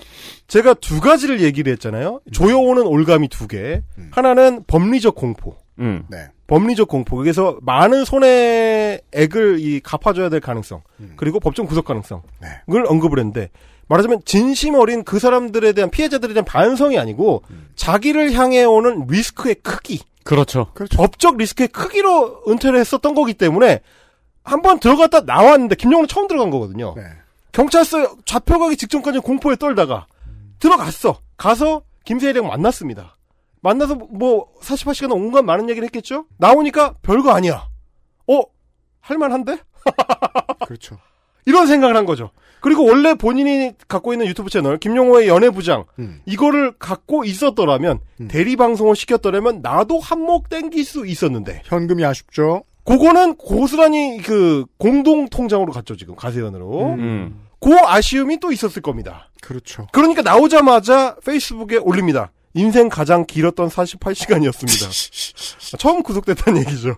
걱정해 주시는 분들이 많아서 짧은 글 남깁니다. 저는 괜찮습니다. 저희는 더 강해질 것입니다. 지금 제가 취재하고 있는 이슈를 기대하셔도 좋습니다. 자, 48시간 전에 괴물이 됐다고 반성을 하더니 그렇죠. 괴물이 돌아왔어요. 어, 돌아왔어요. 네. 집 앞에서 체포당할 때까진 내가 괴물이었어. 네. 근데 들어갔다 나왔더니 어 나 괴물 아닌데? 네. 굳이 반성 안 해도 되네. 괜찮네. 나 정도면 괜찮은 괴물인데? 막상 경찰서 가서 각도기 대보니까 어 괜찮네. 그렇게 안 위험하게 어. 벌금형 정도겠는데 싶었나 보죠? 양심적으로 살 필요 없구나. 어, 낼 수 있겠는데? 이런 생각을 한 것 같아요. 아하. 자, 그러고 나서, 어, 엊그제, 제가 이제 원고로 보내고 나서 업, 업데이트가 됐습니다, 이거를. 네. 어, 엊그제, 예, 자기 그 유튜브 채널에 라이브 방송을 켰습니다. 그래요? 음, 음. 2주 반 만이죠. 2주 반 만에 음. 어, 라이브 방송 켜서 지금 미국 뉴욕에 있다. 미국 가 있어요? 저는 이것도 놀라워요. 체포영장이 발부돼가 체포됐던 인간인데 네. 왜 출국 금지가 안 된 건지. 출금이 될 만큼의 사안이 아니었다는. 그러니까 우리는 원칙으로 돌아야 됩니다. 짜친 범죄니까. 짜친 범죄죠. 사실 짜친 범죄죠. 네. 예, 그런 부분이고 네. 그래서 이 방송에서 공식적으로 복귀 선언을 했습니다. 네. 2주 반성은 끝났습니다. 2주 걸렸습니다. 네. 음. 그때 어 중단 활동 중단 영상에서 했던 그 절절한 이야기들을 자기가 전부 다 뒤집습니다. 그 그 반성 영상 지워진 거예요? 이제 내려갔어요? 내려갔어요. 없어요. 아, 없어서 예, 예, 예. 기사로만 남아 있습니다. 그 절절한 반성, 자기 본질에 대한 반성, 자기가 누군가한테 피해를 끼쳤다는 거에 대한 반성은 이제 없어지고 음. 전혀 딴 소리를 합니다. 한번 음. 들어보시죠.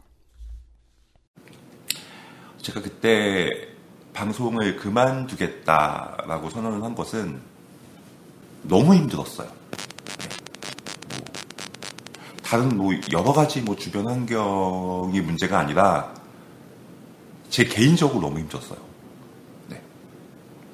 그 정말 버티기 힘들 정도로 너무 힘들었는데 그게 그 지금 와서 생각해 보니까 좀 약간 그 사회적인 문제가 아니라 개인적인 문제였던 것 같아요. 네. 제가 멘탈적으로 그 당시에 너무너무 흔들리고 있었고 또 그 사람과 사람 사이의 관계에서 너무 지치고 있었고 네.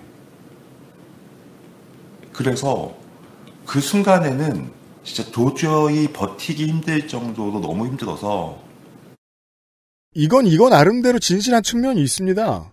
내가 불리하니까 반성을 한 거고 미안해서 반성한 게 아니라고도 해석할 수 있습니다. 그렇습니다. 잘 보시면 네. 뭐를 지금 갈라서 이야기를 하고 있느냐면 주변 환경이 문제가 아니다. 사회적인 문제가 아니다. 내 개인적인 문제였다. 그 개인적인 문제라는 건 뭐냐? 멘탈 문제였다. 음.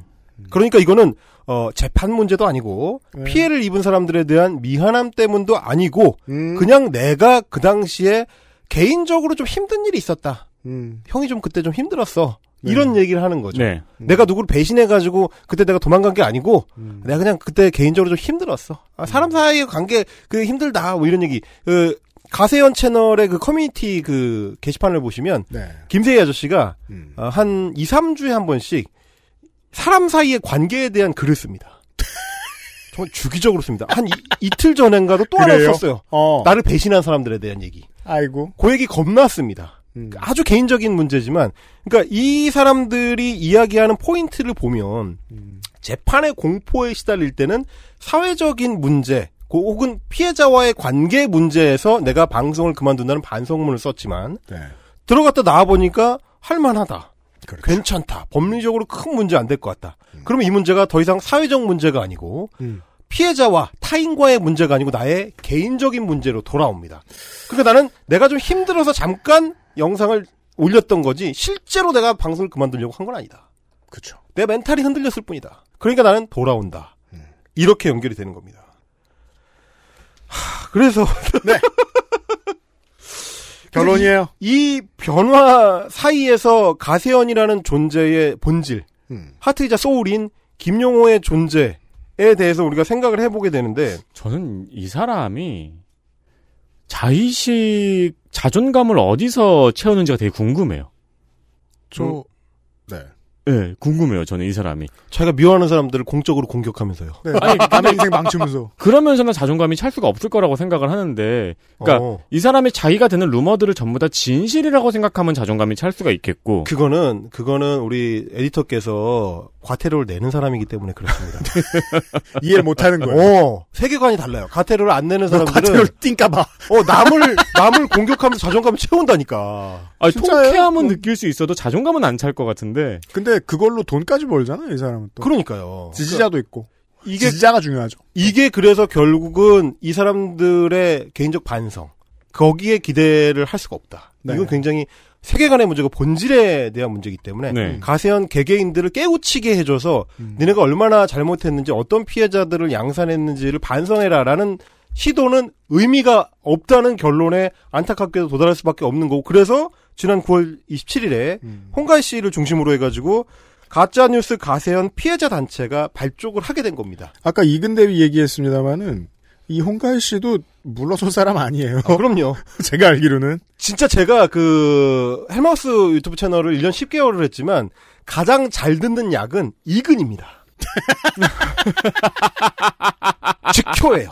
그래요? 그런 게 가장 좋아요. 그런 그, 그런 것이죠. 그런 종류의 이근식 처방. 음. 악착같이 멱살을 잡으면서 같이 끌어내릴 수 있는 사람의 어떤 그 행태가 필요하다. 음, 아, 그래서 그렇죠. 가짜뉴스 가세현 피해자 단체의 앞날에 영광이 있으라 축원을 드리고 그분들이 피해받은 거에 아, 수십 배를 보상받으시기를 이제 기원을 드립니다. 그래야 사회적으로도 의미 있는 결과를 도출할 수 있을 것 같다. 왜 아, 보통- 이- 네, 말씀하세요. 가짜뉴스 가세현 피해자 단체를 홍가희 씨 중심으로 발족을 했군요. 그렇습니다. 음, 어, 거기 발족할 때 굉장히 중요한 그 요소 중에 하나가 룸사롱이나 이런 데서 일하시는 이제 노동자분들께서 네. 이 단체에 그 결합을 하시면서 자기가 이제 술자리에서 했던 얘기들을 김용호가 증언으로 어떻게 재활용을 해가지고 나, 나한테 피해를 입혔는지 같은 말씀을 하십니다. 아, 그래요? 네. 어. 사실 그건 굉장히 오랫동안 돌던 얘기였어요. 그러니까 어. 좀 취재를 하는 사람들 사이에서는 김용호가 하는 말들 특히 뭐 김곤모 씨라든지 음. 이런 사람들에 대한 음해의 소스가 어디냐를 추적하면 룸사롱이 나온다라고 했었는데 음. 그 증언을 실제로 하는 사람들이 이 단체에 지금 결합이 돼 있습니다. 김용호 씨가 그렇다는 건 아니고, 그, 저, 남의 돈으로 성매매하는 기자들은 많죠. 그렇죠. 네. 어, 김용호도 이번에 그게 폭로가 그건 제가 알 수 없고요. 어, 김용호도 이번에 네. 폭로가 됐습니다. 자기 돈으로 안 하려고 하다가 혹은 깎아달라고 하다가 네. 아, 그게 이제 녹취록이 나와가지고. 그런 사람도 있어요, 청취자 여러분. 개망신을 당했죠. 그 분노 조절 장애는 말이에요. 단번에 치료가 되는 병이 아니에요. 무서운 사람을 자기보다 무서운 사람 앞에 갖다 놓으면 잠깐 치료된 것처럼 보이죠. 그렇죠. 치우면 다시 칠랄래 팔랄래 음, 다시 악화돼요. 그럼 어떻게 하죠? 이 치료법이 꾸준히 장복돼야죠. 아, 그렇죠. 네. 한- 아니면 그 국가에서 마동석을 집에 하나씩 비치해 주는 거죠. 자기보다 무서운 사람을 집에 하나씩 네. 비치해 두는 거죠. 기본 마동석론. 근데 거. 이제 또 그건 또 공포 정치가 되니까 어, 중증 환자에게만 집중적으로 치료가 돼야 아, 되는 그렇죠, 그렇죠, 그런 그렇죠. 방식입니다. 로봇 청소기처럼 마동석을 보급하거나. 네. 청, 청소 시간이라 일어나고. 그렇죠, 그렇죠. 아, 저 새끼 또 헛소리하네. 이렇게 되거나. 근데 그건 안 되니까 네. 다른 많은 피해자분들이 직접적인 보상을 받는 길을 열었으면 좋겠고 이제 음. 언론 매체나 혹은 재판부에서도 많은 관심을 이제 기울이기 시작했기 때문에 네. 이제부터가 아닌가라는 생각을 하고요. 네. 헬마우스 코너도 더 가열차게 활동을 해야 되겠다는 생각을 하면서 네. 이게 끝으로 끝으로 우리가 이제 분노 지수를 살짝 끌어올리면서 그 마무리를 하기 위해서 며칠 전에 가세연의 그 커뮤니티 창에 올라온 음. 어, 강용석 소장의 공지 사항을 좀 앞대목을 좀 보시겠습니다. 뭐라고 돼 있냐면 음, 일주일 전에 올라왔는데 안녕하세요 강용석 소장입니다. 따옴표 누가 조국의 미래를 묻거든 고개를 들어 가세연을 보게 하라. 고개를 들 필요는 없고 바닥을 보면 됩니다만 조국의 바닥이 거기 있는데 무슨 소리인지 모르겠습니다. 어 이런 고개를 소리 숙여. 그러니까 네. 비참한 조국의 미래를 보려면 고개를 숙여서 가세연을 봐야죠. 어, 이런 말씀을 남기면서 이런 말을 왜 할까요? 아 미국에 가요. 어 그러니까요. 김용호 씨가 미국에 간 거랑도 관련이 있을지 모르겠네요. 미국에서 강연을 한대요. 그래 아, 미국 진출을 하려나 보네요. 아, 제, 최근에 제가 추정하는 것 중에 하나 키워드는 대장동과 남욱입니다. 네. 남욱이 지금 미국에 가 있습니다. 음. 안 돌아오고 있죠. 네. 이자들의 컨텐츠의 속성으로 보면 제가 추측하건데 음. 남욱을 추적 한다고 광고를 하면서 슈퍼챗을 땡길 겁니다. 그렇죠. 하지만 실제로 추적하는지 여부는 우리가 알 바가 아니, 아니죠. 김용호 기자도 지금 미국 가서 이재명 추적하고 있다 그랬거든요. 그겁니다. 예, 제가 추측하기로는 그 컨텐츠를 지금 새로운 모델로 기획하고 있습니다. 이게 왜 그러냐면 냄새만 풍기는 모델. 음, 지난해 지지난해에 뭐로 장사를 했었느냐? 홍콩 민주화 시위 현장에 간다고 하면서 엄청 세게 장사를 한번 한 적이 그래요? 있습니다. 그러고서 한 게 뭔데요? 가장 안전한 곳을 관광했지요. 홍콩 자유공원 관광을 했습니다. 와 관광비도 땡기는 수준만 해도 되게 똑똑하다고 할 텐데 어, 그 수준이 아니잖아요. 제가 가세연 작가라면 여 미국행 이 사람들의 미국행으로 최소한 컨텐츠가 세 종류는 나옵니다. 아, 김용호 인터뷰를 하나 딸 수 있죠. 네. 자기들끼리 하는 거지만 네. 네. 그걸 통해서 슈퍼챗을 한번 땡깁니다. 김용호 심경 고백. 음. 그다음에 남욱 추적기. 아, 요거는 아주 이게 메인 이벤트죠. 음. 요거를 통해서 장사 땡기는 게 있고 그냥 여기저기 교민들 말 들어보는 거겠죠? 그렇습니다. 아니면 이제 추적기라고 뭐 하면서. 자기가 친한 사람들도 이제 한 번씩 출연시키고 네, 네. 어, 이제 광고도 좀 하고 음. 요런 거 하고 그 다음에 이제 사이드 사이드 이슈로 어 이제 미국의 그 선거 부정론 과 이제 조인하는 아, 그거 기획이 하나 가능합니다. 그렇겠네요. 이 중에 몇 개가 맞는지 여러분 한번 봐 주십시오. 미국 어딜 갔을까요? 어, 김영호는 뉴욕에 있다고 했으니까 아마 그 어간이 음, 아닐까 싶습니다. 그렇겠네요. 자 제가 이, 이 방송을 하자고 헬마우스님한테 처음 이야기할 때만 해도 김용호 기자의 반성문이 나오고 얼마 안 됐을 거라서 전 이 미래를 예측했다고 말하면 좀 부끄러울 일입니다. 우리가 항상 그렇잖아요. 하지만 정해있던 미래는 있긴 있었습니다. 네. 네. 헬마우스님 좀 더 추워지면 만납시다. 수고하셨습니다. 감사합니다. XSFM입니다.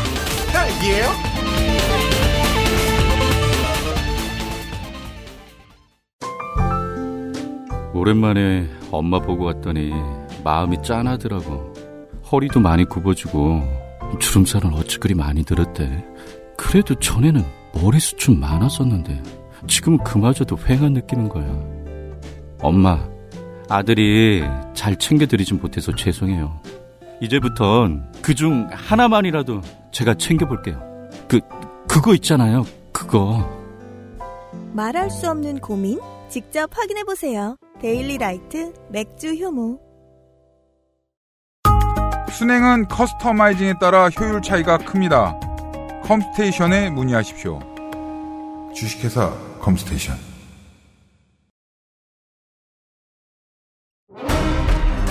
아스트랄 뉴스 기록실 뉴스 아카이브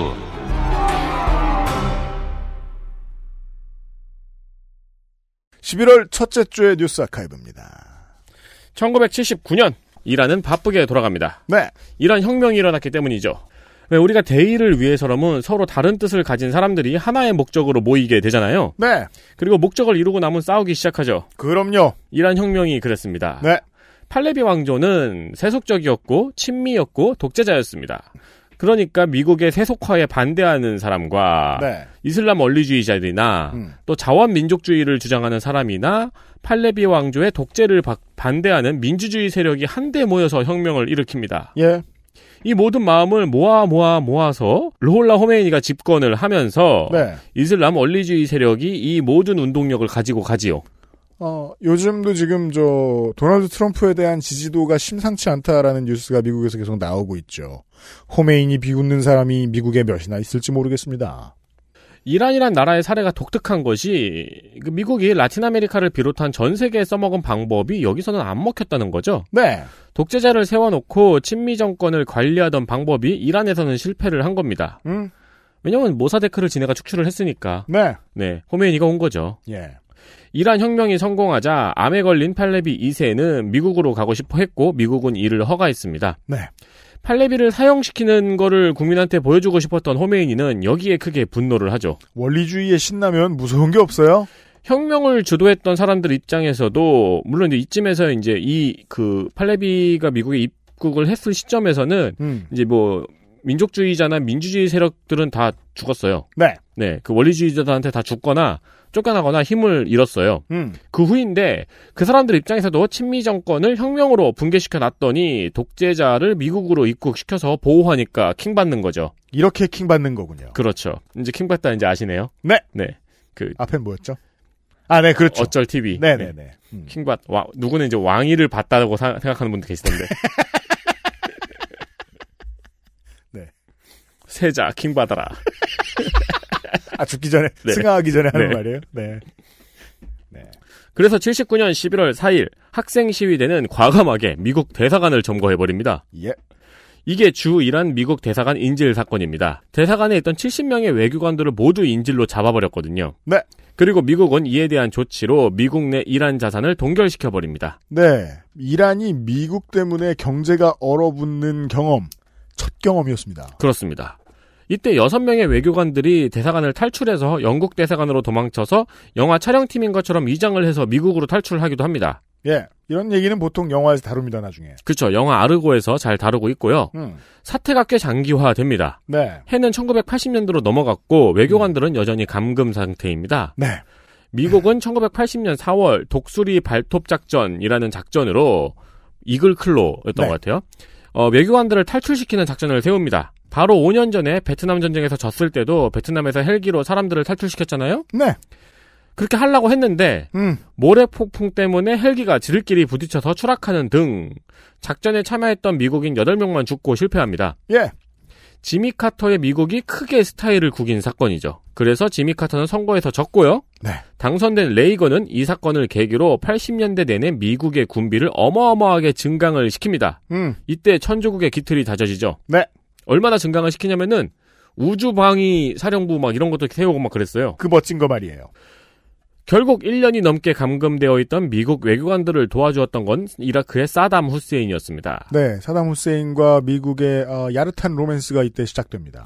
후세인은 감금 사태는 이 사담맨에게 맡겨두라고 네. 사담맨. 하고 외치더니 이란을 침공합니다. 음. 그래서 이란 이라크 전쟁이 일어나고 네. 전쟁을 하자 호메이니는 돈이 후달립니다. 네. 그래서 미국 내 이란 자산을 돌려주면 인질들을 석방해준다는 조건으로 444일 만에 외교관들을 석방합니다. 음. 그리고 아직까지 화해를 안 했어요. 네. 그래서 이란 혁명이 일어나기 2년 전에 만든 테헤란로가 조금 뻘쭘해졌습니다. 네. 어, 서울 저 2호선 강남역에 있는 그 길 말하는 겁니다. 그렇죠. 네. 어, 이란 이라크 전쟁이 시작되는 시점까지 알려드렸습니다. 1979년 11월 첫 주에 있던 이런 일 때문입니다. 그리고 이때 시작된 이란 이라크 전쟁은 여전히 세계대전 이후에 가장 많은 사람들이 참전하고 가장 많은 사람들이 죽어나간 전쟁이지요. 국가 간, 국가 간 전쟁은 유일한 걸로 아직도 저는 이렇게 알고 있습니다. 다만 이 시점쯤 돼서 한국이 이란 이라크 전쟁을 좀 다시 들여다보고 이야기할 필요가 있다고 생각하는 게 일본이 한국 전쟁 때문에 얼마나 많은 것들이 변했는지 우리 방송에서 자주 얘기했고 많은 한국인들이 알고 있습니다. 한국 전쟁 없었으면 너네들은 경제 성장을 그렇게 하지 못했다라는 얘기 어떤 한국인들도 일본 얘기하면서 할 수 있습니다. 네. 대한민국이 개발도상국으로서 빠른 성장을 하는 데에 이란 이라크전이 얼마나 도움이 되었는가를 이야기하는 한국인을 보는 일은 쉽지가 않습니다. 일단 그 당시에 되게 유명했던 게 어, 삼저 현 삼저 호황이라고 하죠. 맞아요. 예. 80년대? 저유가 저달러 저금리. 네. 예. 그리고 이거는 어, 이란의 정세 문제에 힘입었던 바가 크고 국내의 건설 회사들이 이란 이라크에 전쟁 났는데 진출한 곳에서 안 빠졌죠. 음. 예. 아, 이명박 신화 같은 거요. 막 포탄이 날라오는데 어, 다음 날 또 나가가지고 일을 했다. 네. 이런 게 유명해지면서 중동의 건설 붐에 한국 업체들 모셔가기 경쟁이 이루어집니다. 음. 아직까지도 중동에 있는 어르신들은 한국에 대한 이미지를 그걸로 보고 있죠. 맞아요. 그 악착같이 일 잘하는 사람들. 천리마마트의 정복동 사장도 그래가지고 회장의 신임을 얻었어요. 이란에 대한 한국의 인식도 그때 생겨납니다. 테헤란로를 만들 때부터 가지고 있었던 그게 나빠지지 않았던 거죠. 음. 그리고 실제로 전략 무기를 팔죠. 몰래. 네. 네. 양국에 모두 팔죠. 그게 잘 팔립니다, 또. 아, 한국은 이란 이라크전을 통해서 상당한, 상당한 짭짤한 이득을 많이 챙겼었습니다. 그 점에 대해서 얘기하는 사람들이 좀 생겨났으면 좋겠어요. 생각해보면 월남전 통해서도 그렇잖아요. 네. 자, 일본 얘기입니다. 쭉 건너와서 2000년입니다. 11월 5일. 일본의 마이니치 신문은 자사의 몰래카메라가 성공했다고 발표합니다. 뭔 소릴까요? 간단한 몰카였는데요. 일본 사회가 큰 충격을 받게 되죠. 네. 시작은 81년으로 거슬러 올라갑니다. 음. 그 외교관들은 작년에 이제 탈출했고요. 네. 그 다음 해입니다. 어, 40년 전이네요. 그렇죠. 독학으로 고고학을 공부하던 역덕이 있었어요. 음. 후지무라 시니치. 네. 어, 그냥 아마추어 고고학자였어요. 음. 근데 미야기 현에서 4만 년 전의 유물을 발견합니다. wow. 그때까지 일본에서 가장 오래된 유물이 3만 전 3만 년 전의 유물이었거든요. 음. 그러니까 일본의 역사를 만 년이나 더 앞으로 끌어당긴 거죠. 네. 이게 일대에 발견이 됩니다. 음. 그래서 화제가 되고 이때부터 후지무라 시니치가 파는 곳마다 유적이 출토가 됩니다. 네. 20년 동안이요. 그래서 신의 손이라는 별명이 생깁니다. 어떻게 된 걸까요? 일본의 선사시대 역사는 후지무라 시니치가 유적을 발굴할 때마다 조금씩 올라갑니다. 음. 3만 년에서 4만 년, 4만 년에서 7만 년, 7만에서 10만 년 올라가더니 20년이 지나니까 70만 년 전까지 올라갑니다. 이상하죠. 수맥을 잘 짚는 사람이라고 해서 어, 이런 걸 알 리는 없거든요. 네. 네. 그래서 일본의 역사를 70만 년 전까지 올렸어요. 네. 선사시대 유물이 출토가 되어서 알지도 못하는 역사를 몇십만 년 더 앞으로 끌어당기는 게 뭐 그렇게 좋은 일인지는 저는 모르겠는데 네. 일 되게 나라들이 좋아하잖아요. 그렇죠. 중국도 그렇고요. 음. 일본 열도는 후지무라 시니치한테 열광을 했습니다. 네. 그런데 2000년 한 투서를 받은 마이니치 신문이 카메라를 설치하고 후지무라 시니치를 기다립니다. 행동 패턴을 파악했다는 거예요? 어, 그렇죠. 어디 나타나서 뭘 하는지? 네, 그 저기 그 횡단보도 정지선 앞에 서는지 안 서는지 그렇죠. 양심 냉장고를 들고 기다렸죠. 네. 근데 이 양반이 와서 유물을 묻고 있는 게 아니겠어요? 네. 일단 그 장면을 포착을 했어요. 음. 그럼 다음 날 대서특필이 될까요? 아니죠. 취재는 그렇게 하는 게 아닙니다. 그렇죠. 다음 날 대서특필하면은 그냥 묻고 싶었다고 하면 되잖아요. 네. 네. 기분이 너무 좋았다. 그렇죠. 네. 그 약간 고양이 띠다 막 이런 느낌으로 내 배설물이었다. 네. 기다립니다. 후지무라 시니치가 이 유물을 발견했다고 발표할 때까지요. 네. 그리고 곧 후지무라 시니치는 80만 년 전에 유물을 발표했다고 발표를 합니다. 그러자 그 다음 날 네. 마인치 신문은 이 몰래 카메라를 터트립니다. 그 유물을 묻고 있는 장면을요. 네. 일본 열도는 큰 충격을 받았죠. 한국은 조금 독특한 방식으로 자기의 나라 혹은 이 나라를 이루고 있는 주된 민족이 가지고 있는 컴플렉스를 벗어났습니다. 어떻게요? 어떠한 몇몇 분야들이 전 세계에서 가장 유명해지면서요. 네. 이런 약은 보통 없어요. 근데 일본도 그랬잖아요. 지금으로부터 40년 전이잖아요. 네. 예. 우리의 10년 전만 생각해봐도 일본의 40년 전이 얼마나 한심했을지를 예측하는 건 어렵지 않습니다. 음. 예. 두유노 뭐 하고 다녔겠죠. 동아시아는 이런 점에서 보통 비슷하다고요. 네. 음. 드유노 건담. 건담 그때 있었나? 있었죠. 아 그렇구나. 네. 네. 근데 신기한 건 이게 방법이 너무 허술하잖아요. 그죠? 사기는 먹히면 막 칩니다. 네. 아니 우리가 유물 발견하면 뭐뭐 탄소 동위 연대 뭐 이런 거 검사하고 네. 이것저것 검사하고 검증도 하고 그러는데 음. 이 사람은 그리고 원래 대학교에서 고고학을 연구하는 사람도 아니고 그냥 덕후였거든요. 네. 근데 실제로 이 사람이 수상하다는 지적들이 있긴 있었어요. 네. 왜냐면은 유물이 어딘가에서 발견이 되면은 음. 연계된 유물들이 발굴이 돼야 되잖아요. 그렇죠. 어, 같은 지층을 파봤을 테니까요. 그렇죠. 네. 근데 뭐 다른 유물도 발굴이 안 되고 음. 그리고 발굴 현장의 퇴적층하고도 그렇죠, 맞지가 퇴적층. 않고 예. 네. 기타 등등 여러 가지 문제 제기가 있었, 있었습니다. 음. 그러니까 다른 주변 국가의 이제 유물 같은 건 이제 고고학자들이 네. 연결점을 찾아내잖아요. 여기선 그렇죠. 뾰족하고 여기선 뭉툭하고 여기선 동그랗다 이런 식으로. 네. 뭐 그런 거하고도 전혀 상관이 없는 유물들인 거예요. 네. 이런 문제 제기들이 실제로 있었는데 이게 20년 동안 다 묻혔던 겁니다. 암묵적 합의가 있다고요. 네. 표층의 메시지가 있고 심층의 메시지는 다릅니다. 심층의 메시지는 이거 거짓말인 줄 아는데 묻어주자. 그렇죠. 덮어주자. 그걸로 인해서 얻는 이득이 너무 많잖아. 다르게 말해요.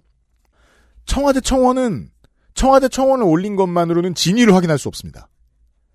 하지만 확률에 비해서 너무 많은 백신 때문에 사망했다라는 글들이 올라오고 있죠. 네. 근데 언론들이 이걸 받아 쓰죠. 사실 확인이 안 됐는데 서프라이즈인데 아 TV 프로그램이요. 왜요? 암묵적 합의가 있거든요 사회에. 과학적이지 못하고 정치적인 어떤 목소리를 내서 그 목소리에 힘을 보장받고 싶은 사람들이 백신을 못 믿게 하고 싶다. 백신은 못 믿겠다라는 말을 했더니 사람들이 들어주더라. 네. 그럼 권력이 생기잖아요. 네. 권력이 생겼는데 그 메시지를 왜 집어넣습니까? 세상에 무슨 말도 안 되는 말이어라도 해야지. 그런 합의가 있는 겁니다. 실제로는 백신을 못 믿겠는 게 아니에요. 표층의 메시지와 심층의 메시지가 다릅니다. 그리고 보통 심층의 메시지에는 옛날에는요 국뽕이 있었어요. 이것도 국뽕입니다. 네. 우리도 유구한 역사가 있죠, 국뽕에. 한국은 이런 거왜못 만들어부터 해서 한국에서 나왔다, 이런 거. 네. 제 기억에 암은 100번 넘게 치료됐어요. 명땡땡. 네. 네. 이휘소 뭐뭐 등등등. 일본의 역사를 몇십만 년씩 끌어당기는 거에 심취해 있었기 때문에 신났죠. 날, 날카롭게 검증할 생각이 없었던 거죠. 네. 게다가 우리나라도 비슷하겠지만 이미 지자체는 거기에 구석기 관광 상품도 만들어 놨거든요. 큰일 났죠. 네. 공무원 조직이 한번 움직이면 일본은 변할 수 없다고 하죠. 그렇죠. 네. 반기문 생가나 또 장사를 할까요? 황우석 생가도 있나? 장사가 안 돼가지고 반기문을 가서 살게 하는 거 아니야? 근데 불편한데 반기문 씨가 있고 막. 네.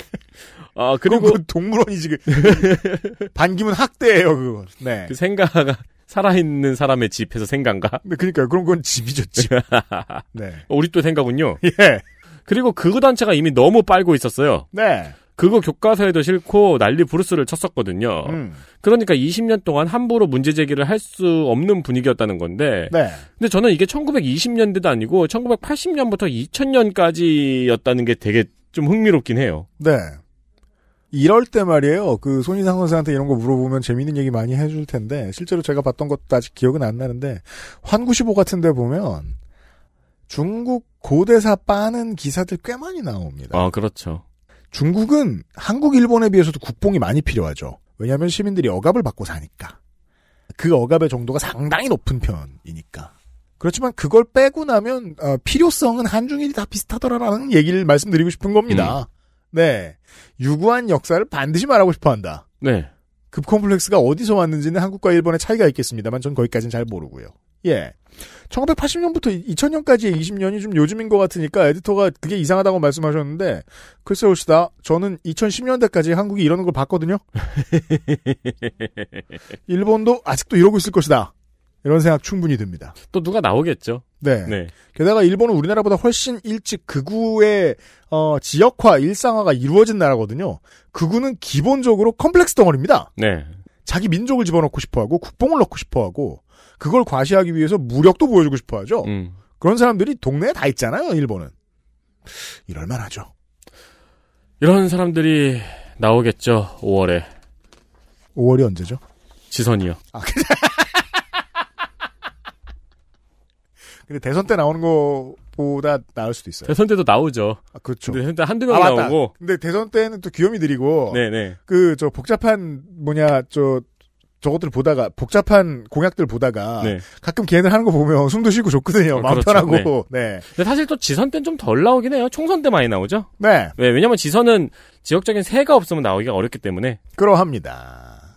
여기까지 436회 그것은 알기 싫다를 마무리 짓도록 하겠습니다. 다음 주 이 시간에는요, 어, 아직 누가 나올지 안 정했어요.